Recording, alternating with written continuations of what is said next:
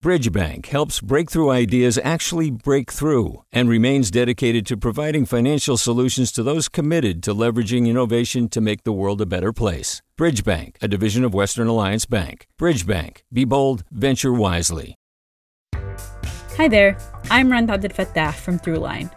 If you're listening to this podcast, you know that KQED produces exceptional storytelling that keeps you informed, inspired, and entertained. Their podcasts cover issues from your neighborhood to the entire country and everything in between. Support this work today. You can help us continue to bring quality podcasts to your ears. Just head to donate.kqed.org slash podcast. That's donate.kqed.org slash podcast. From KQED.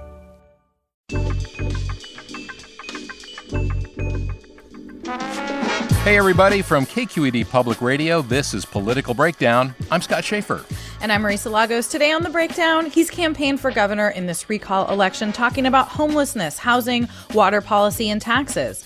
But nothing has gotten Republican John Cox more attention than campaigning with a thousand pound bear. And he lived to tell about it. He's also campaigned with a giant ball of trash and a 12 by 12 Gavinopoly game board to highlight his plan to cut taxes. And he wants to run California more like a business. John Cox, welcome to Political Breakdown. Great to be with you. Glad you're not uh, on a bus or with a bear. Uh, and we A do want distracting. we do want to talk to you about the bear. But let me let me just ask you a question about the debate in Sacramento last night. You were the only person on that stage not named Kevin. Does that give you an advantage? Do you think? Not really. You know, what I did make clear, though, Scott, is that I'm a businessman who's been in business for 40 years and I've delivered results by holding people accountable, which has not been done in this state. We haven't had much accountability. As a matter of fact, you might know that an audit was issued yesterday by the uh, state auditor that basically said that uh, for all the hundreds of millions of dollars we've been spending on homelessness, the state doesn't even know if it's had an impact. I mean, think about that. Think about a business that would run that wouldn't even know if any of its money was spent wisely or effectively. Uh, I think it's about time that California have a leader who uh, actually is has has gotten things accomplished and actually delivered results and and held people accountable. I think that's about time. All right. Well, you know, we do have a very crowded field. Uh, not a lot of known, well-known names on the ballot of 46 to replace Newsom. You, of course, ran in 2018 already. Very different campaigns, right? Compared. No, there's no media. There's no there's no movie star, but there is a media guy in it. So uh, maybe that'll get spice it up a little bit. But I mean, eh, what's the argument in terms of just the amount of time you're going to have to get something done? What could you effectively do in basically a year? Well, my mother always said uh, every journey begins with a single step. So uh, we we have to get on the road to a turnaround in the state, and if we don't get started, we don't get finished. And so we're going to get started. Uh, I don't have any preconceived notions that by a year from now, when I have to run for reelection, that I'm going to show huge, just wonderful changes in the state. No, I, we're going to make some progress. I think we're, we're going to get some things accomplished. Uh, what I'm going to do is hit the ground running because I have been in business for 40 years. I actually know what I'm doing and I actually know what needs to get done in the state. Uh, part of the reason is because I ran in 2018 and I studied the issues extremely important in preparation for that run. And I haven't quit uh, since then. So I have a really, really strong idea of exactly what needs to get done and, and in what time frame. I'm going to sit down with the legislature and I'm going to talk to them about what needs to get done. I'm, I'm going to prevail upon them in terms of their better spirit of cooperation and wanting to get things better for people in California. I'm assuming they're all elected to do that, and that's what they want to do. If they don't uh, want to help, uh, and and let's face it, I'm going to go in with eyes open on that score. Uh, I'm going to go around them. I'm going to go into their districts. I'm going to recruit candidates to run against them because that's the democratic process. That'll warm them And up. yeah, that'll warm them up. Well, listen, Scott. Listen, if if I'll give people the every opportunity to help, but if they choose not to, then they may have their own reasons. I respect that. Yeah. Uh, most of the time, by the way, those reasons have to do with some interest group that doesn't want me to do the things I want to do. I mean, the French Laundry showed us that. Yeah. Uh, and, and I'll and I'll just go ahead and recruit people to run against them and, and change the legislature one district at a time. Threaten them with the bear. You know, we'll get the job done. so listen, we, we, we want to come back and do talk about policy and what you want to get done. But you mentioned your mom, and we like in this show to uh, you know learn about where people came from. Tell us about your mother. She was a school teacher, I think, and uh, single mom. Yeah. Uh, tell us about her. What was she like? What what did she? What kind of values did you get from her? Well, this is a woman who got two master's degrees from Berkeley, and uh, in the forties, right? in the 40s. And uh, yeah, she was born in 21, so she graduated in the mid 40s, and she uh, she met the love of her life. But before she did that, uh, she uh, went down to Chile and taught indigent children how to read and write English. Uh, think about that. That's a that's a woman in her in her 20s, uh, a single woman traveling to South America to help poor children my mom was all about helping others and and and and taking great risks to do so. You know, she graduated from a high school in the south side of Chicago uh, in the 30s uh, and then went back to teach at that same high school in the 60s. And uh, needless to say, its complexion had changed. It became, you know, went from an all-white school to an all-black school in that time frame. Clearly, that's part of the white flight that happened in Chicago and many other cities but the but the but the message was that they desperately needed help and you know she dealt with the bureaucracy in that public school system that was more interested in politics. And that's what formed me in an early age scott. Uh, you know i saw corruption. And and there's just no other word for it. Uh, the politicians in chicago controlled the school system and they used that. They appointed principals who were basically cronies who were very helpful at providing votes, but not necessarily so good at educating children. They they treated the school kind of as their own fiefdom and promoted people not based on their quality but based upon their connections. And you know to me that's that's the the failing of our political system. Uh, and frankly it's one that happens the world over but uh, i don't expect it to happen in in in the united states. And and particularly uh, you know it happened in chicago but when i when i moved to california i found it to be worse here. Uh, the cronyism the corruption uh, the the placing of political interests above uh, the interests of good government and good policy and effectiveness is just the is just something I pledged my life uh, to do something about. So I became successful in business, and now well, wait, wait, wait! Doing... You're getting ahead of it. You're getting ahead of it. Okay. Well, okay, Mr. Cox, give me a second. It, no, I know, but I want to ask you a little bit more about your mom. Me. Yeah, no, okay. I no, I know, and I know that um, you've talked a lot about that experience she had as a teacher, but you've also talked yeah. about the fact that she was a huge fan of John F. Kennedy, that she was a she Democrat. Was. Um, and you yeah, were a Democrat for a while. Yeah. So, uh, are you, you kidding? I ran for delegate to the Democratic Convention in 1976. So what what changed and and um I mean, do you what think changed? Your, did your mom change with you? I guess is my other question. No, no, oh. but I think the Democratic Party changed. Uh, I don't think JFK. I was with Ke- this other Kevin uh, yesterday who kept calling himself a JFK Democrat. I don't Kevin even know Paffrath. if he, yes. I don't. I don't think he even knew what that is. Frankly, he's he's only 29 years old, so he couldn't really know much about Kennedy. But frankly, uh, I was there, uh, and uh, you know, Kennedy's inauguration speech inspired me. Uh, ask not what your country can do for you, ask what you can do for your country. I mean, that's not a call to demand that government pay for your child care or pay for your community college or pay for your uh, whatever. Uh, you know, it, that's a call for you to get involved and do something to help other people through you know, helping make government more efficient and effective. And so,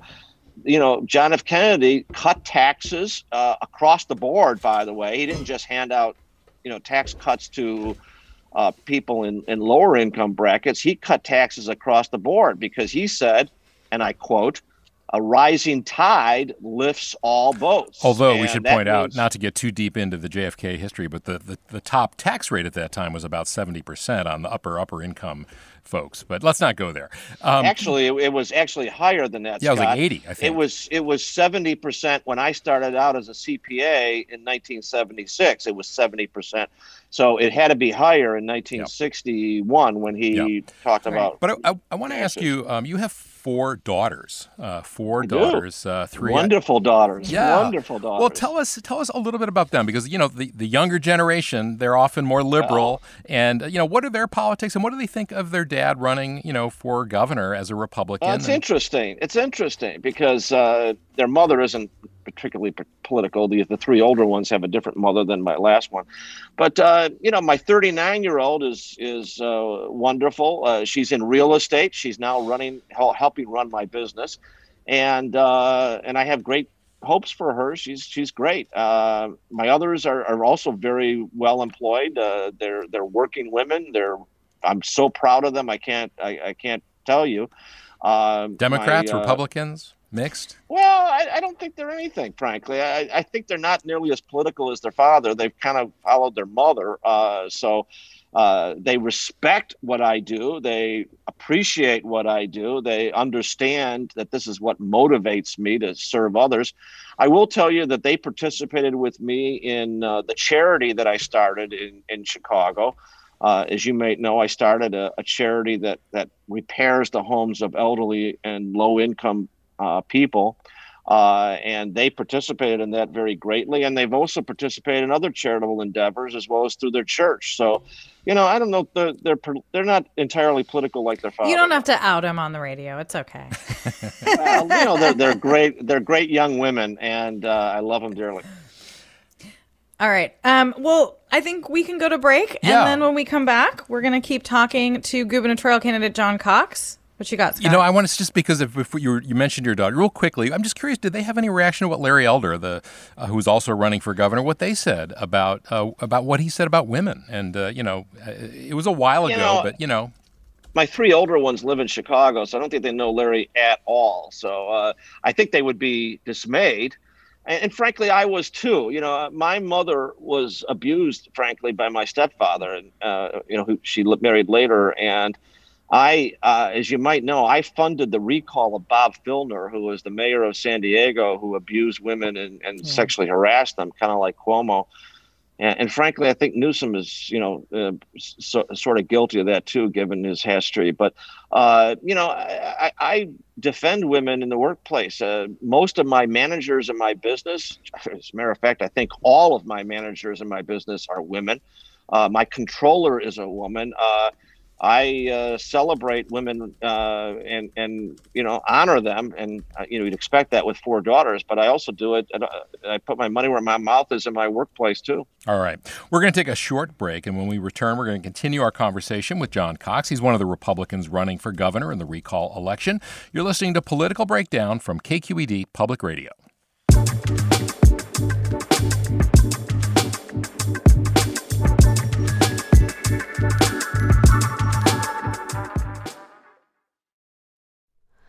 Hi, it's Terry Gross, the host of Fresh Air. We bring you in depth, long form interviews with actors, directors, musicians, authors, journalists, and more. Listen to our Peabody Award winning Fresh Air podcast from WHYY and NPR. Hey, it's Avery Trufelman, host of Articles of Interest. And I've got to say, I've been a fan of KQED ever since I was a little kid and I would come out to San Francisco to visit my grandma. It was just what we'd always turn on every time we got in the car, every time we were making dinner and turning on the radio, it was always KQED. And then over the years, I've become a massive fan of KQED podcasts because this is local reporting at its best. These are answers to questions you've always wanted to know, interviews with exciting, unusual voices, necessary journalism, all told with love and care and artistry. And did you know that a majority of KQED's funding actually comes from members? It's just people like you and me supporting the programs they love while also getting access to cool events, behind the scenes footage, and so much more. If you want to sign up and be a part of this amazing community, visit donate.kqed.org slash podcasts to become a member today. That's podcasts with an S. Thank you for listening and thank you for your support. And welcome back to Political Breakdown. I'm Scott Shafer here with Marisa Lagos, and we're talking with Republican John Cox. He's a businessman from San Diego running as a replacement candidate for governor in the September 14th recall election. So, Mr. Cox, you have been, in addition to a candidate, an accountant, a lawyer, part owner of a potato chip company, an investment manager, a real estate magnate. Am I missing anything? Father. Father. Father. Yes, husband. Father. We, we, we did cover that part. Devoted husband, too, yes. Um, I mean, uh, obviously, I think you sort of parlayed your accounting and then law degree into these other careers. But I'm curious, what what have you enjoyed the most? What what has given you the most sort of satisfaction? Not just you know money, but what, what yeah. Well, I, I would say uh, beyond being a father and husband, that's the, the top. Given, that's a given. obviously. Let's let's let's put that aside, I suppose. Um, I've I've enjoyed uh, tremendously the charitable endeavors, uh, starting rebuilding together uh, the the affiliate that I did in Chicago.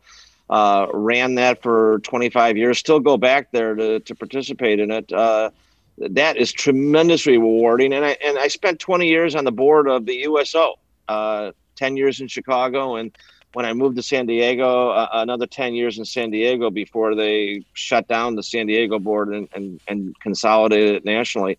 Uh, the USO is extremely important. I didn't serve in the military. I grew up without a father and didn't really, you know, really had to start a business right away and, and, and not serve the, the, the military. And, uh, I have just incredible respect. Uh, you know, we're we're taping this right now on a day that is a shockingly bad day for America, with uh, a dozen Marines uh, literally slaughtered in, in Kabul, and it's just uh, so so incredibly sad and and and so incredibly unnecessary. And uh, my heart just my heart just bleeds and, and goes out to the families who lost uh, those those Marines Yeah. and and everybody who died in that, but uh, but in particular those those those young men and women who have served and, and dedicated their lives to to protecting us. Yeah, it does. It just reminds you like what the sacrifice is in so many ways. And of course, uh, just as an aside, Kamala Harris, who was going to be in the Bay Area tomorrow, uh, canceling that. Uh, she was going to be campaigning with Newsom. She's going to go back to D.C. But coming back to uh, one of the things that you've been Yeah. uh, very involved in uh, is housing uh, and real estate Yes. sort of management. You've made housing and building more housing a fundamental part of your platform, both in 2018 when you ran and now.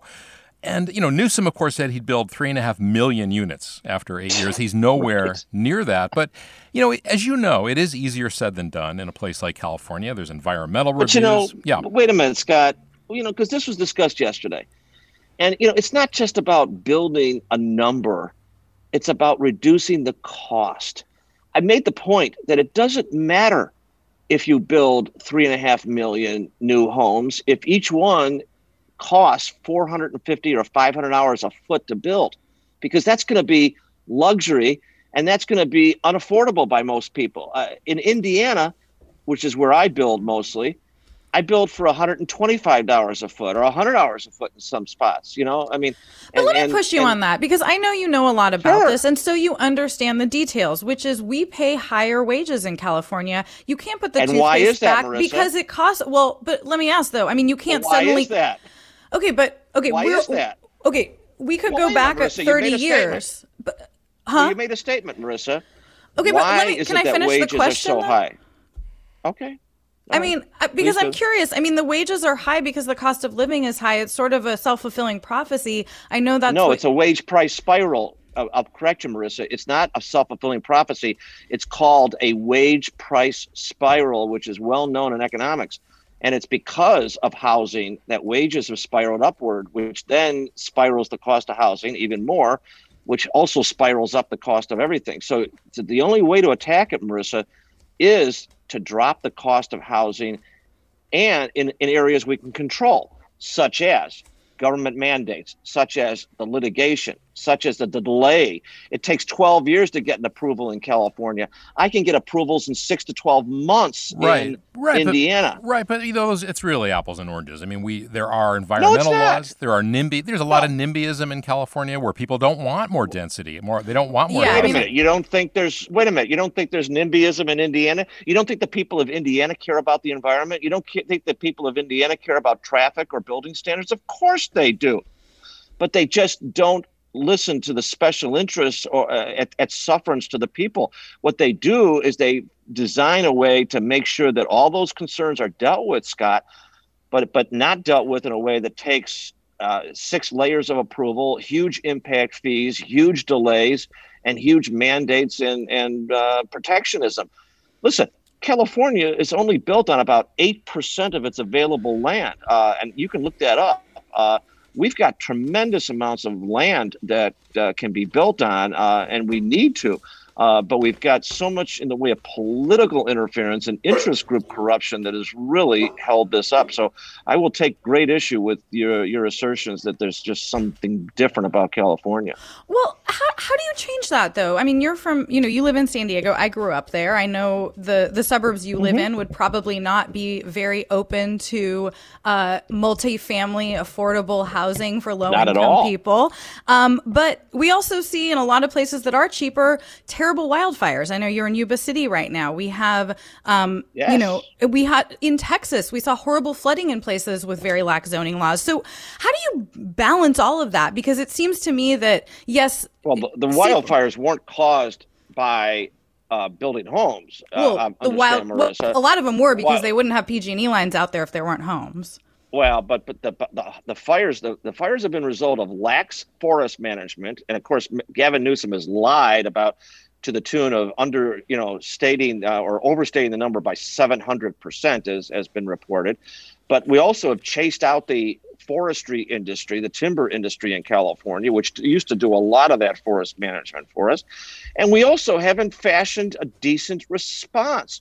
I've called for ending the $4 million a day yeah. we're spending on that ridiculous train to nowhere and redirecting that money to build an air force. You know, we could build an air force in this state. Uh, there's never been a time when there's more aircraft that's unused, and we could we could have a force that would go out and would put these fires out from the air before they turn into infernos. Well, but but the politicians, you know, they don't they don't think about those things. They just they just do the minimum that they can do to to satisfy their interest groups. I mean, coming, coming I'm back, a businessman. I'm going to solve the problem. Well, coming back to housing, look in business, you know, you can make sort of unilateral decisions that you can't make in the public sector. And I'm thinking That's again, absolutely true. coming back to housing and the environment. I mean, there is this law, CEQA, the California Environmental Quality Act, which gives yeah. which gives people the right to. Got to re- be changed. It, well, okay, but it's, okay. Let's so just say in the year that you're say governor, you wave a wand and it's gone. Yeah. Yeah, you still have to deal with well, sort of local you'll, local NIMBYism, though, right? You'll you'll get well, but you'll get X percent of the cost out of the cost by getting a CEQA. But there's other things you need to do. I have no doubt about that.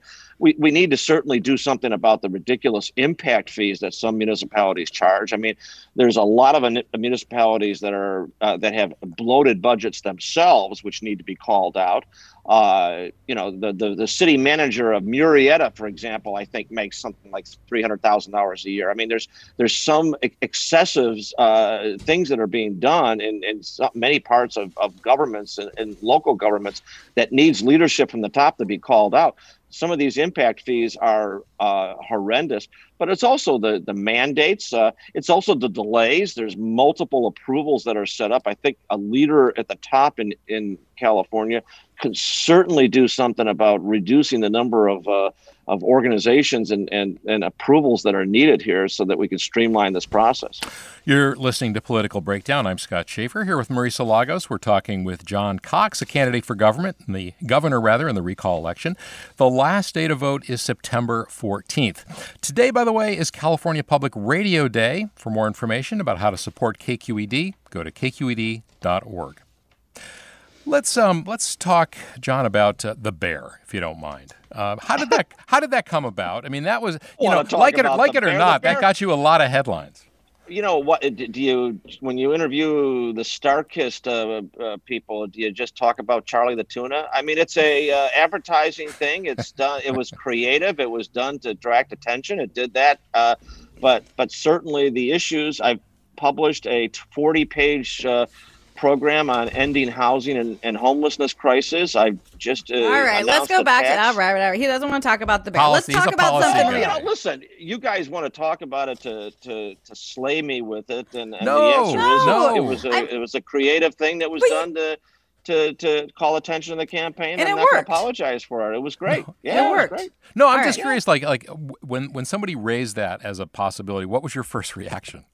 I, I don't think I, I didn't want to do it. Uh, I, Uh, to be honest with you, I'm a serious guy with a lot of serious ideas, and I built a serious business, and I. I, I, I did a lot of serious things in 2018 to, to get my name and my ideas out. Uh, yeah you know, as you know, uh, it didn't work. I, I lost, uh, and uh, and this time I decided to do some things that would maybe get a little bit more attention to it, and I think it worked a little bit. So, you know, I'm still the same guy with the same. I'm, I'm a CPA. I'm a lawyer. I'm a serious businessman, and uh, I publish yeah. serious ideas, uh, like like a 25% tax cut across the board. We should talk about. I want to get to that. Money. I do want to get to your tax cut. I do also yeah. though. First, we are still in the middle of a global pandemic, and you and quite frankly, every I think Republican you've debated with has made clear that you do not support the mandates across the state. And I'm I'm curious. You know, we have millions of kids going back to school right now, uh, yeah, under yeah, age 12 who, who, cannot be vaccinated, and I'm just curious, like, what is the argument for, you know, telling school, like, why take away the mask mandate, for example? Why not have something like that when we are, well, you know, and I'm you guys curious. all, can, yeah. Yeah, let, let's talk about this because, you know, this gets to a really, really important issue here, and that is there's no question politics politicians have used this pandemic this pandemic is serious. Don't get me wrong. I had this disease early on, and it was a serious one, the worst flu I've ever had. But it is a flu. It's a more serious strain. I'm not going to minimize it one iota, but it is the same family. It's a coronavirus. It also resides in animals, as you know, which is different than smallpox. Smallpox only resided in humans, and therefore it could be eliminated. This disease will never be eliminated, sadly. And the Chinese should be held accountable, but that's water over the bridge now. We've got to deal with it. But listen, in 2018 and 2019, 400 children nationally died from the flu. 400 children. One child's death is an absolute tragedy. I'm not minimizing that for the moment. 90 children have died of COVID so far in this pandemic. Now, I don't remember people in 2018 and 2019 out there campaigning to have children wear a face diaper every single minute they're in schools. Uh, that just didn't happen. I was here in 2018 and 2019. You were too. You weren't sitting there telling everybody that they had to wear a mask at school. Were you unfeeling then? No, the answer is you weren't because you knew that even back in 2018 and 2019 that 99.99% of children who got the flu were going to survive. Well, it was sad I, that a certain But let me just ask you, didn't. because you, as you know, like in, the, in, Florida and Texas, two of the states that are having the worst spike, and the you know the hospitals are yeah, filling up, the yeah. ICUs are filling. That those are the pol- yeah, but those are the policies those governors have implemented. Why would you want to use that as a you know as a model? I, I, am not, but I'm, I'm, I'm, I'm, I'm making the point, Scott, that the politicians have used this to f- generate fear, generate uh, control, and, uh, and, and use it to politicize this thing. This is a national health crisis. There's absolutely no question about that. As more so than the flu epidemic of 2018, 2019. But the flu epidemic of 2018, 2019 killed 400 children COVID okay, has only killed it's, 90. It's actually closer to 400. But uh, that aside, I mean, what about though the rights of okay. younger kids to go to school and be safe? I mean, if you well, then they can wear a mask. I, am not advocating that every child doesn't have to wear a mask. I'm only suggesting that parents should have the choice. If they're showing, even if that puts if they, other kids at risk because they could be breathing out their own. Listen, we are at risk every single minute of the day. I mean, uh, you know, you could contract some disease every single minute of the day. Listen, 30,000 people die every year of, of car accidents. That's a tragedy. We would eliminate that if we, we have banned seatbelt car. laws. I mean, we have seatbelt laws and we stop at stop signs, right? Of course we do. Of course we do. We take reasonable measures.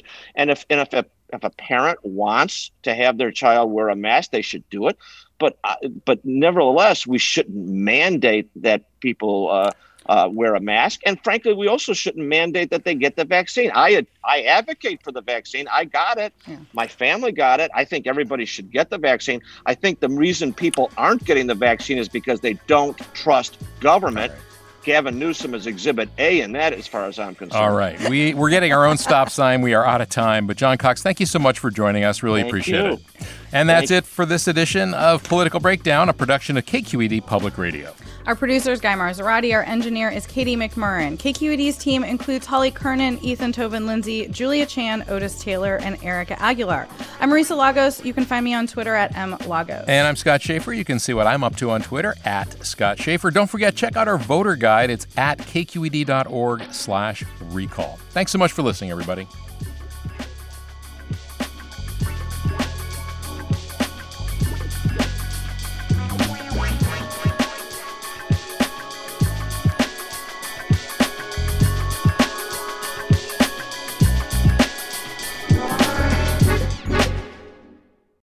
Love learning about the San Francisco Bay Area, its history, its people, its unique blend of cultures?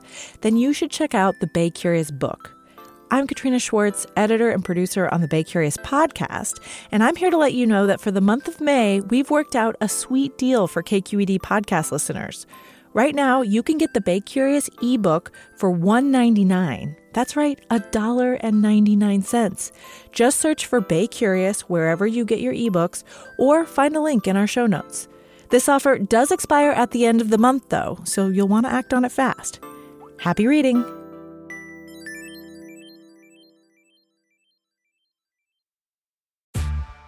Hey there, this is Brittany Luce from NPR's It's Been a Minute. KQED's podcasts like The Bay, Bay Curious, Mindshift, Right Nowish, and more all tell the stories of the Bay and beyond with reliable, human centered journalism.